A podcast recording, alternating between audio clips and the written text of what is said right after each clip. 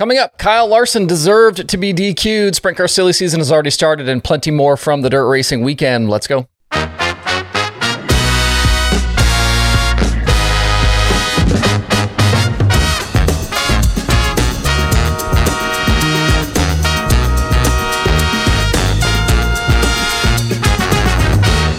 It's Monday, May 8th. I'm Justin Fiedler. This is Dirt Tracker Daily. There's a bunch of stuff to get into today, and I'm going to warn you right off the top here. We are not going to talk about every single race and every single series from the weekend on today's show. If that bothers you or I miss your favorite tracker division, sorry.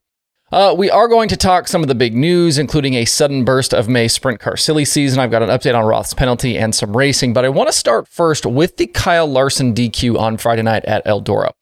If you missed it, during the first heat race, Zeb Wise drifted up the racetrack down the backstretch and clearly didn't know Larson was occupying that real estate. He ended up across the nose of the Silva 57, went for a big tumble. It was a nasty crash for Zeb, and Larson took some significant hits and damage as well.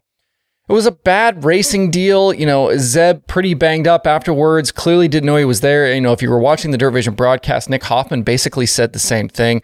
Uh, it is good to hear Zeb will be okay. In the aftermath, Larson rolled his car from the incident scene in turn three all the way to the work area on the front stretch infield.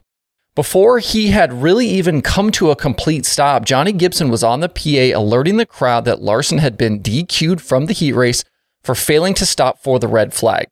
Seemed like a fairly simple call to make, and I doubt it really even affected the team much. I don't know how keen they would have been to get the car fixed to return to that heat, and Larson ended up later transferring into the night's feature after starting on the B main pole.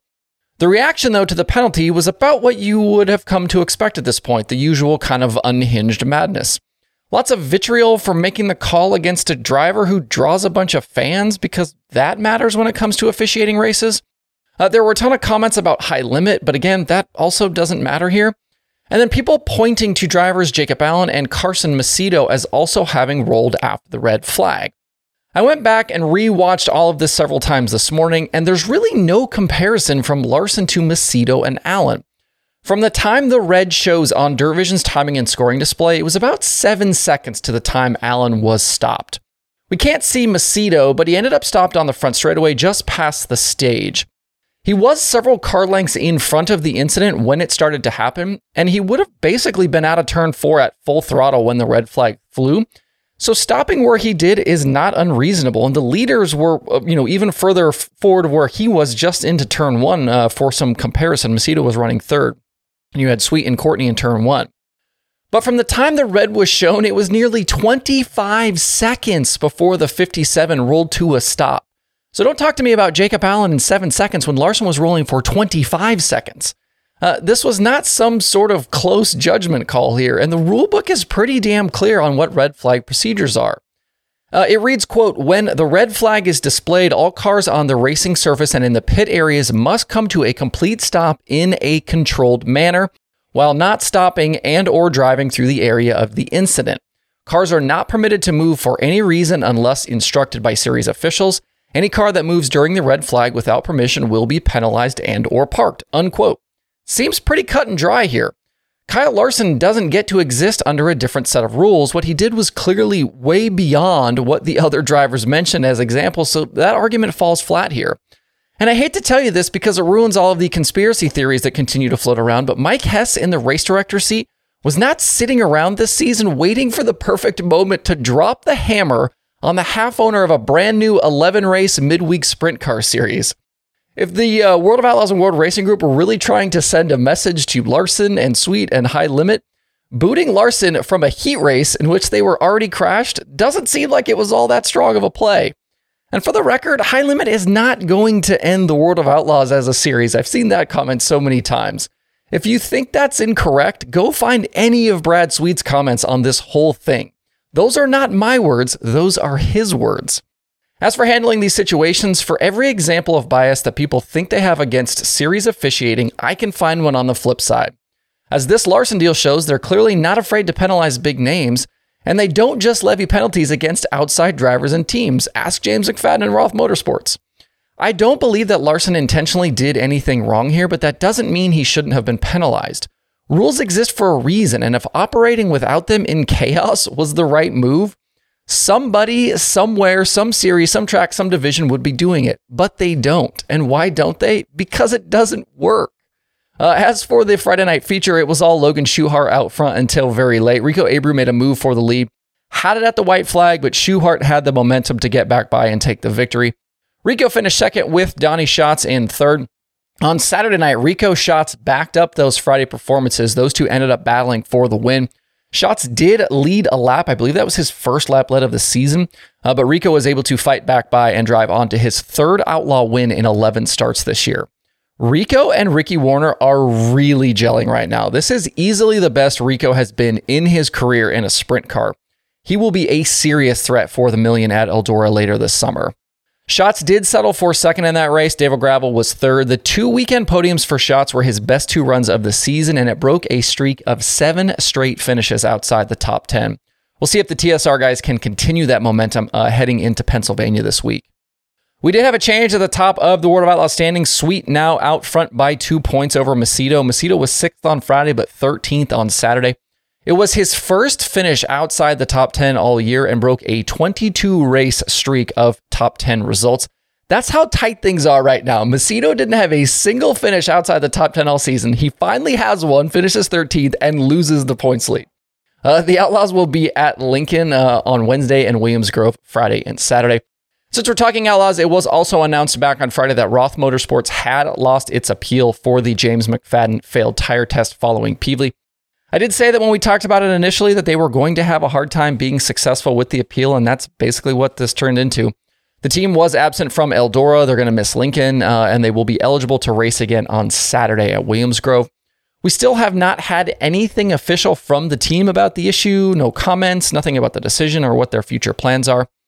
And no, I don't know why the Indy Race Parts 71 had Roth bodywork on it on Friday. I think I even saw Bernie wearing a Roth shirt on DirtVision. Anyway, the other big news items to come out of the weekend are the two team and driver splits.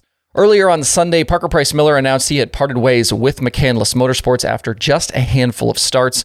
He basically said they had different paths mapped out for the team and it didn't work out. He will continue running with his own car uh, he might run some late model stuff, he said, and he is seeking other opportunities.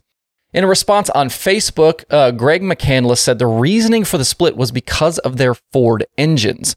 The team has two of those pieces and wants to continue using them, while PPM and crew chief Kevin Osmolsky wanted to use something else. Greg said they are looking at options to fill the void going forward. I don't know about you. This one doesn't seem to be all that surprising to me. It did go sideways pretty quick, but uh, you know, this is just kind of stuff that happens sometimes. I think the split that seemed like a much bigger deal was Buddy Kofoid departing the Crouch Motorsports 11. Both outlaw and high limit wins together with a full season planned of sprint car racing. Very busy season that they had uh, planned for this year.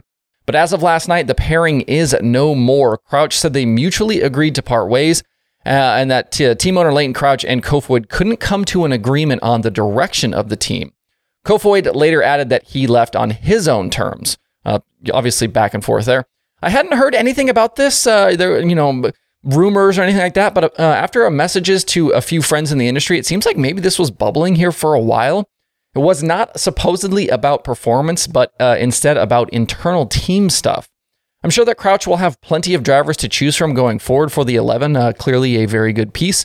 Uh, and I can't see someone as talented as Buddy out of a car for very long. This one kind of bums me out a bit because this appeared to be a stout combination.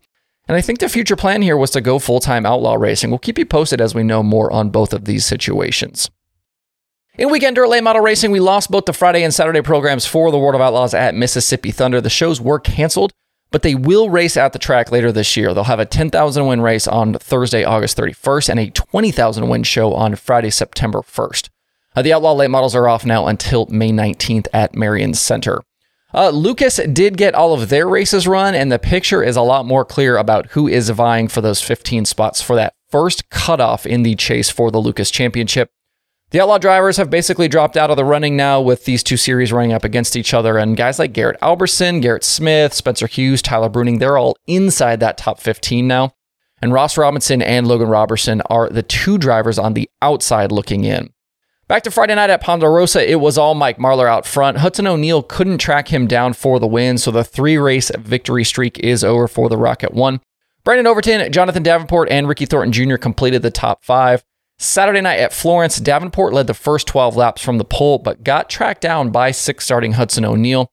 With the way that team has run lately, that felt like maybe it was going to be the race winning move, uh, but uh, Ricky Thornton Jr. had other ideas. He took control from O'Neal just before halfway, went the distance for the $15,000 score. It was his third Lucas win of the season, and he remains locked in a tight battle atop those Lucas standings. O'Neal is out front. RTJ is second, Overton third. All three are just separated by 45 points. O'Neal does uh, now have five straight top two finishes, though. He didn't win over the weekend, uh, Friday, Saturday, but he did finish uh, both times in second. I've been a bit surprised by Tim McCreadie uh, with Lucas as of late. Just four top fives in 13 starts this year and no wins. Before his top five on Saturday at Florence, his past three finishes were 27th, 10th, and 15th.